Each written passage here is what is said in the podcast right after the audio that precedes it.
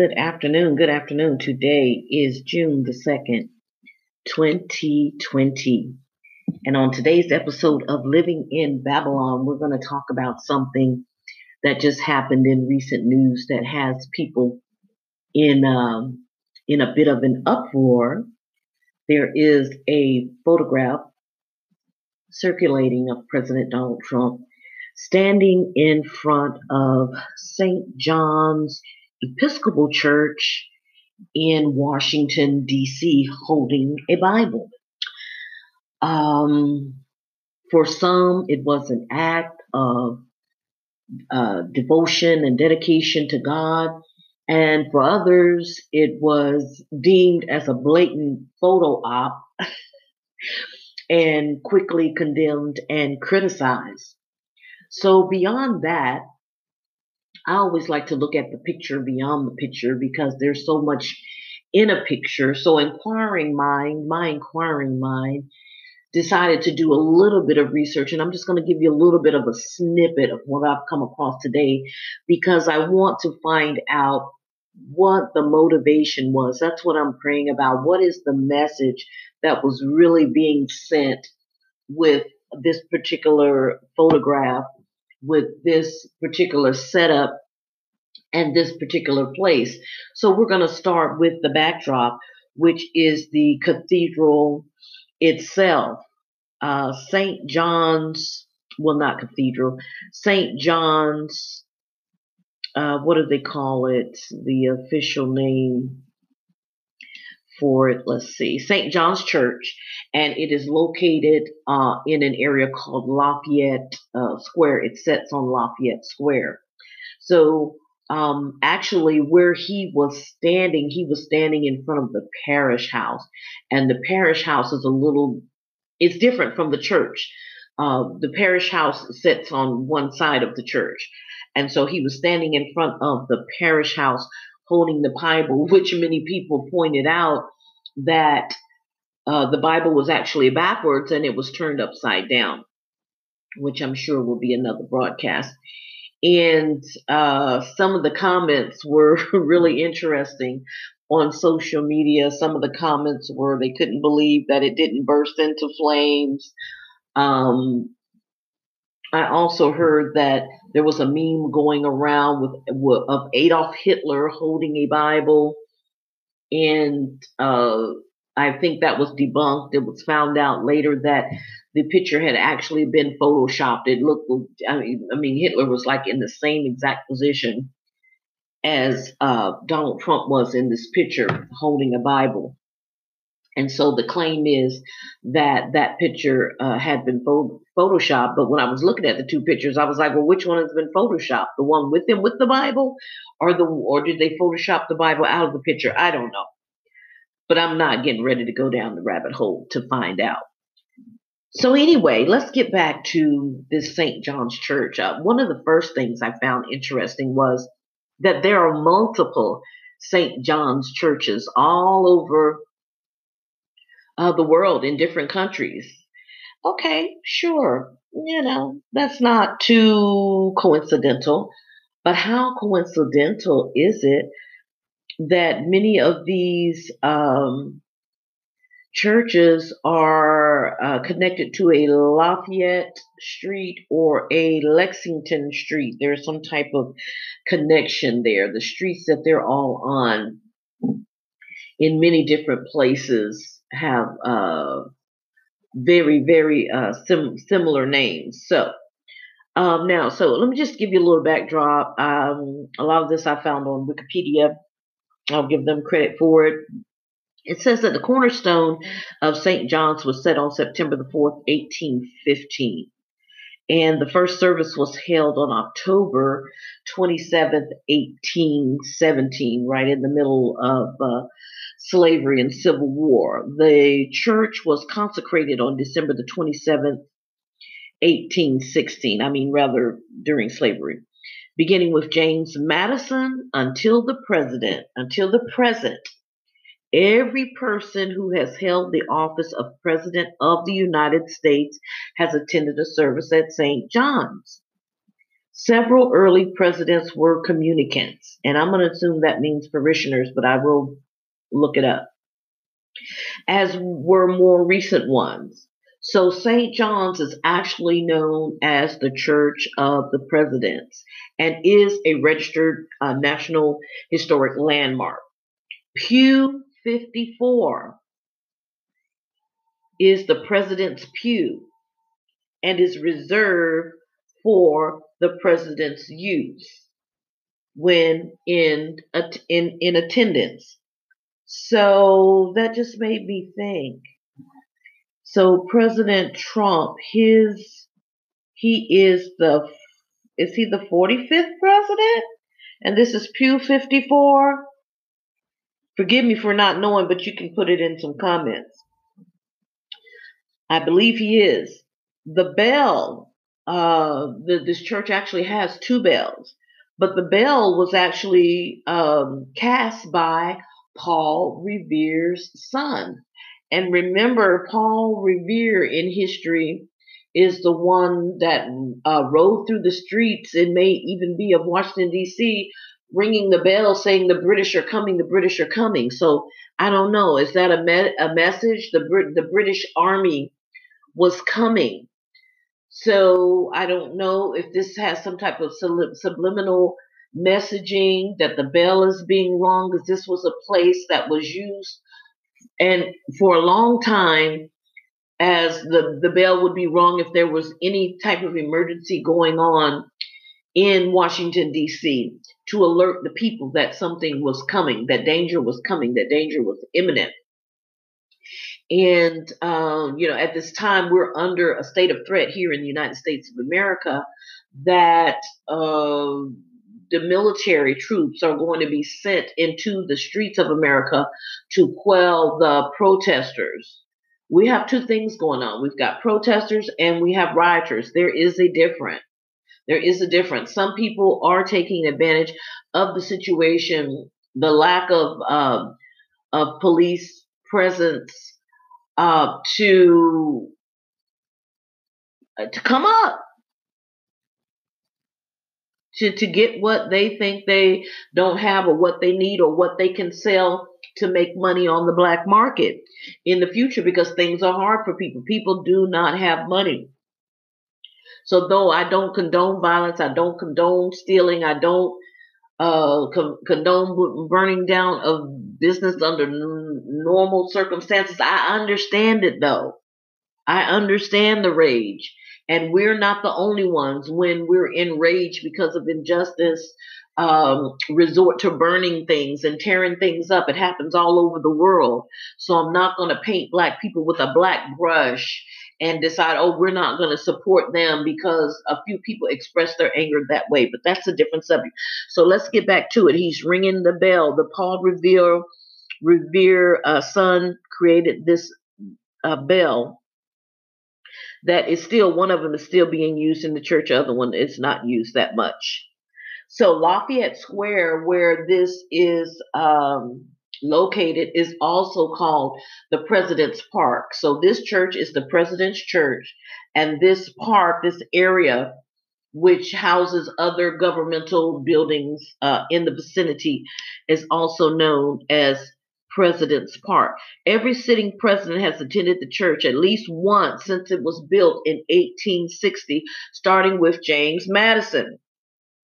With the exception of Richard Nixon, every president since Franklin D. Roosevelt has attended spiritual services on Inauguration Day and it is considered a national landmark. So I was just curious that he went there, he stood outside, he held the Bible up, he had a photo up. Why didn't he go in? This is the president's church.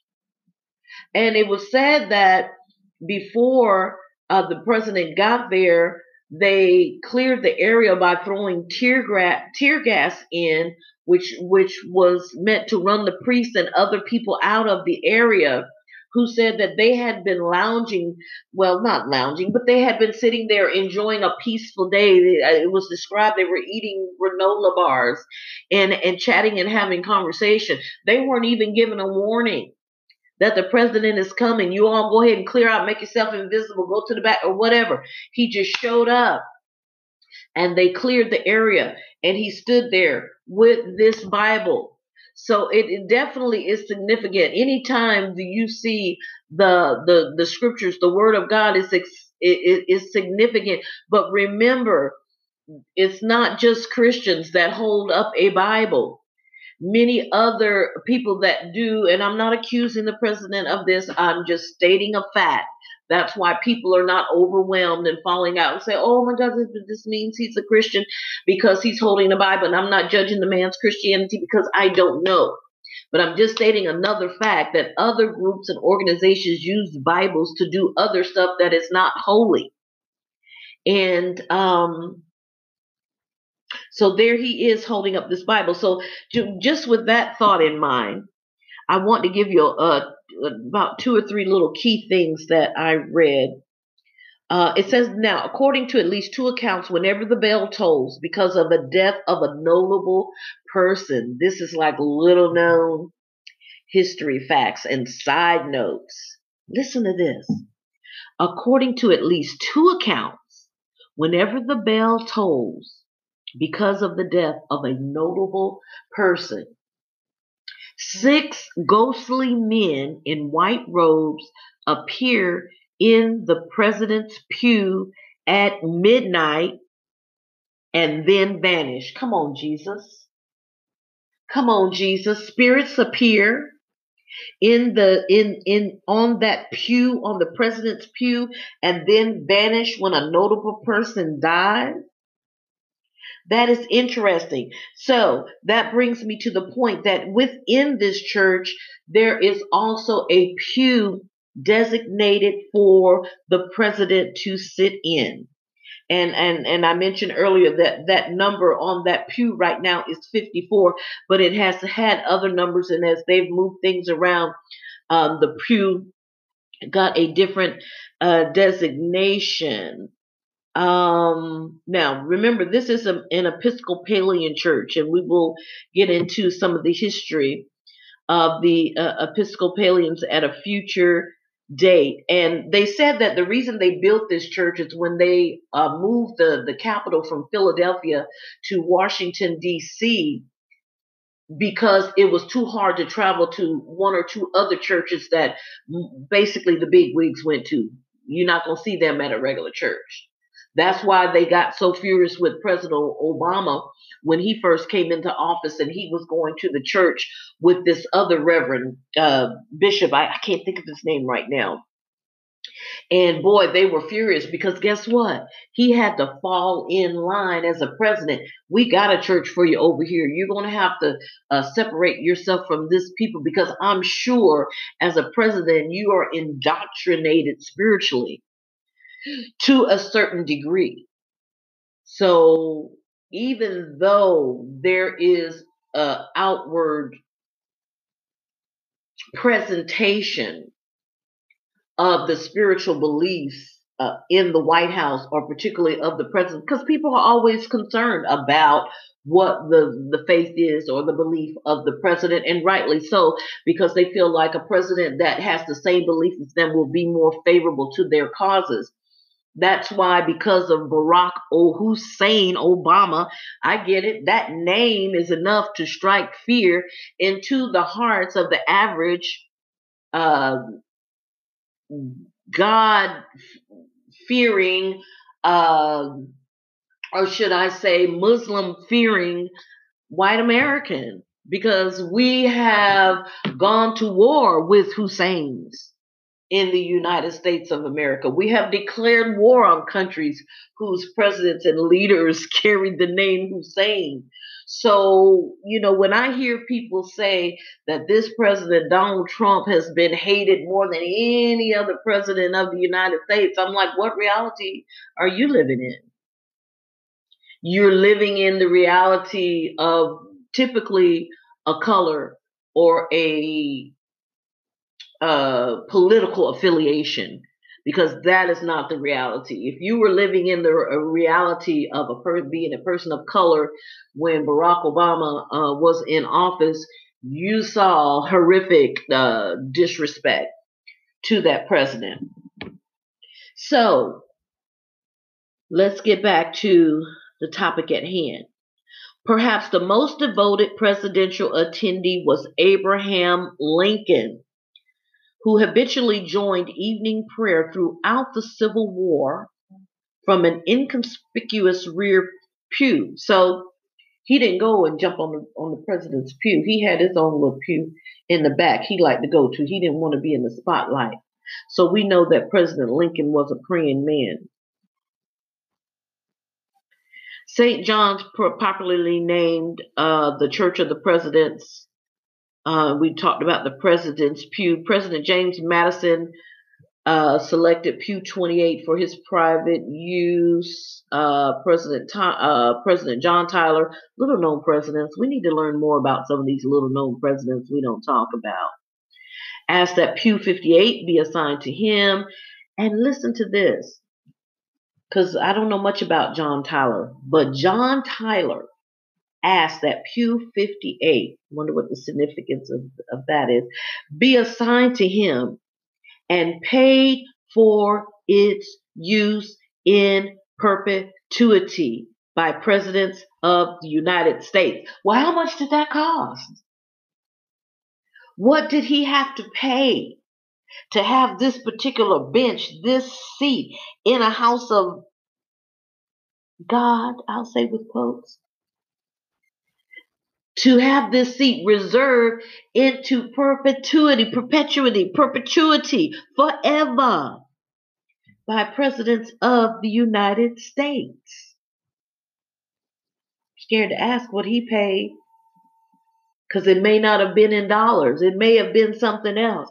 It might have been a sacrifice. Who knows? It says additional renovations in 1883 renumbered the seat to Pew 54.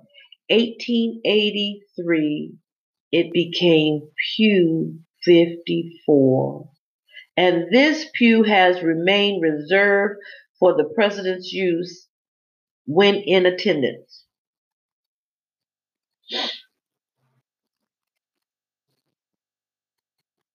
Wow.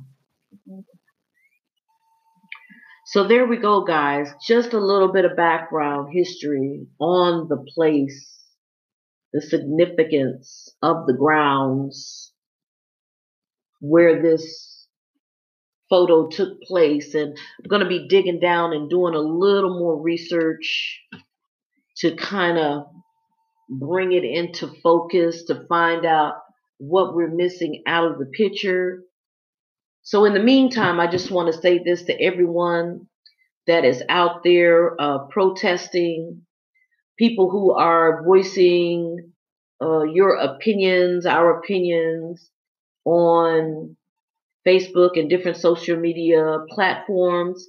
Don't be silent. Don't allow your voice to be silent. Your voice matters. And the Holy Spirit told me that in this time, many people are not going to speak up because they're afraid that it will damage their brand, whether they're preachers or business owners or whatever.